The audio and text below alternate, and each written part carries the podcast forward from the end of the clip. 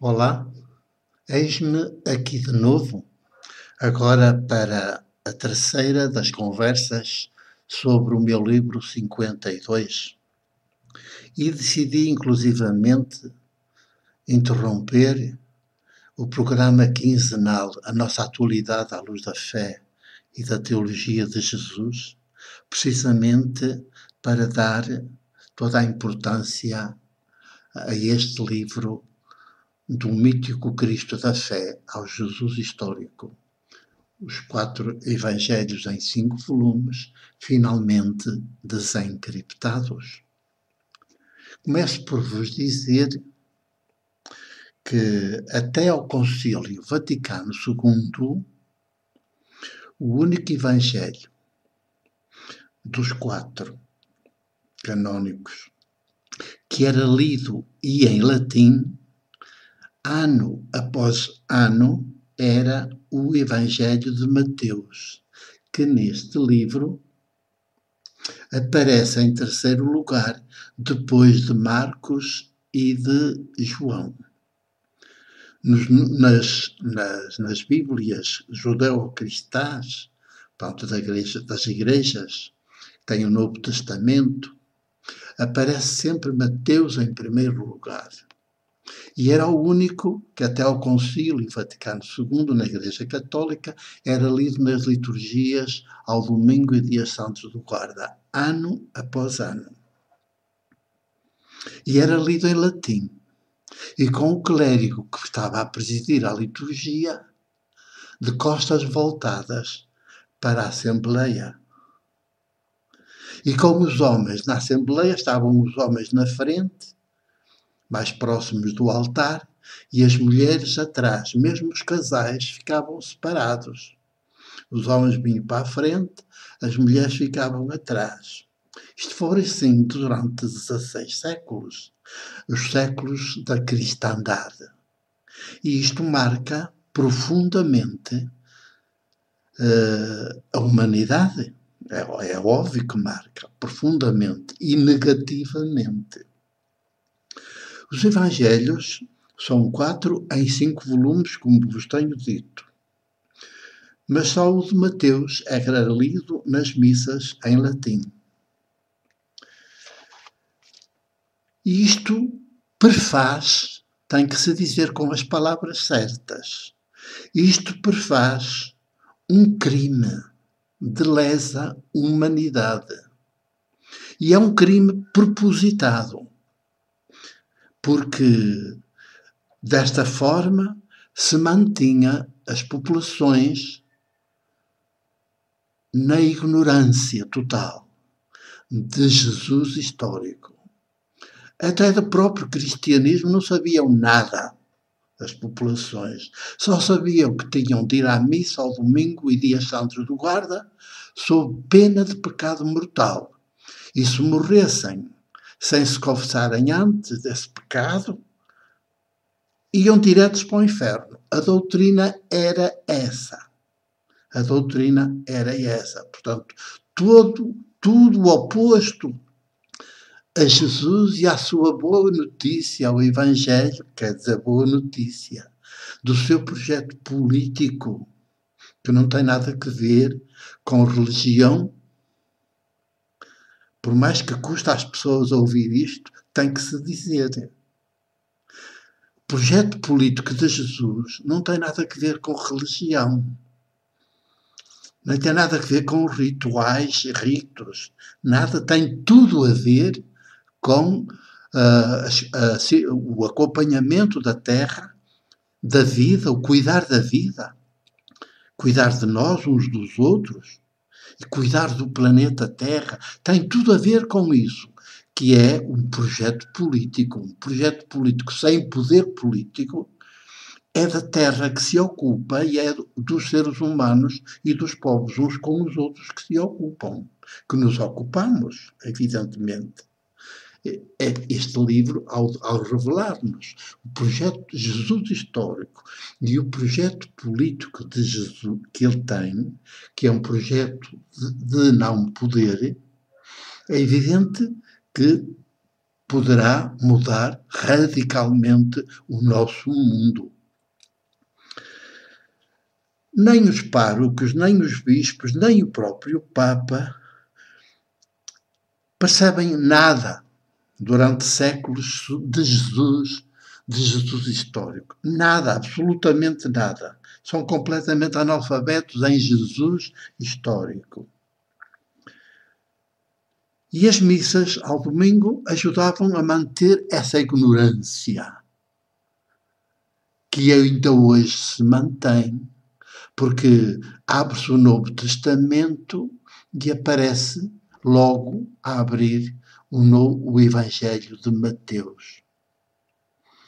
Quando deveria abrir com o Evangelho de Marcos. Isso no passado não se sabia, desde os fins do século XIX, início do século XX, sabe-se que o Evangelho de Marcos é o mais antigo. Este livro diz isso muito clarinho. O Evangelho de Marcos, que aqui está em primeiro lugar, porque é o mais antigo. Por volta do ano entre o ano 44, 40, 44, já começa a circular algumas partes do Evangelho de Marcos e circulava de forma clandestina escrito em linguagem encriptada para não cair, se caíssem em mãos erradas, eles não entenderem nada do que lá estava escrito. Ora, pronto, não basta conhecer o texto para pensar que se conhece a mensagem, a boa notícia. Porque se ele está escrito em linguagem encriptada, é preciso aceder ao texto de forma em que ele nos apareça desencriptado, que é o, o trabalho que este livro apresenta. Por isso ele está a assustar tanta gente. Deveria alegrar muita gente, mas está sobretudo a assustar porque vem pôr em questão os próprios, o próprio fundamento deste tipo de civilização ocidental que aliás é um desastre de civilização, é, é, a negação da civilização pelo que se está a ver na nossa atualidade.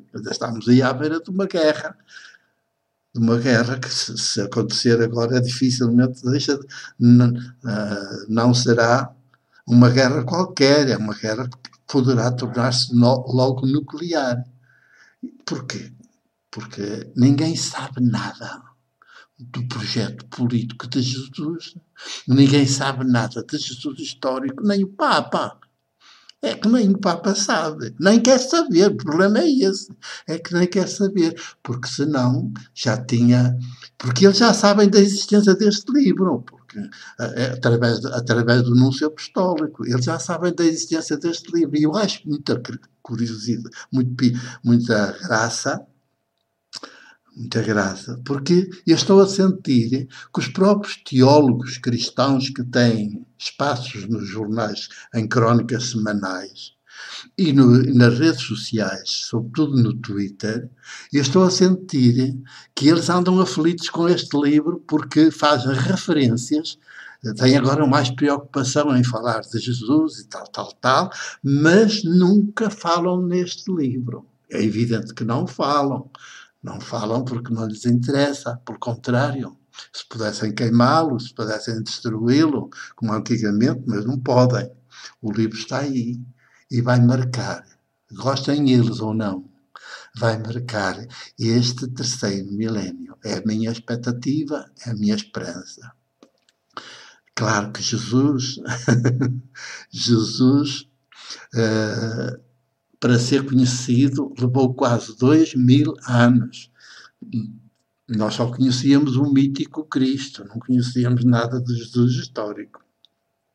Toda a teologia ao longo, que ainda hoje se ensina nas universidades católicas do mundo, toda a teologia, católicas e protestantes, toda a teologia era baseada no mítico, é baseada no mítico Cristo da fé, não é baseada em Jesus histórico e no seu Evangelho desencriptado. Pronto. Então, uh, os clérigos e os teólogos cristãos católicos eh, andam aí e, e, insistem na deles porque lhes custa muito agora dar a mão à palmatória, reconhecer que andaram a enganar, andaram a enganar, foram enganados e andaram a enganar. E agora têm, têm alguma dificuldade em reconhecer isso, em aceitar isso. Mas o que manda uh, a verdade é que, uma vez que aparece este livro, ele deveria ser recomendado, reconhecido, acolhido e não ignorado, rejeitado, porventura atacado na, em segredo, de boca a boca, não publicamente, porque ainda ninguém em, em jornal nenhum se referiu a este livro.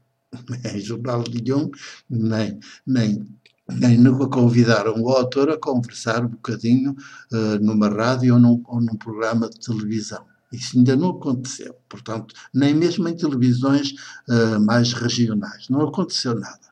Eles estão todos a fazer de conta que o livro não existe, mas ele, ele existe. Ele existe, infelizmente.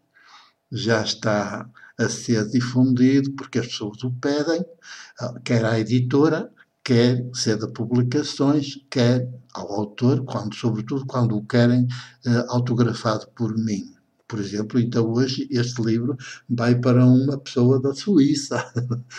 Eu vou pôr no correio um livro para, para alguém da Suíça que está interessado em ter, e não é português, não é imigrante, é mesmo de lá, que está interessado em, em conhecer profundamente este livro.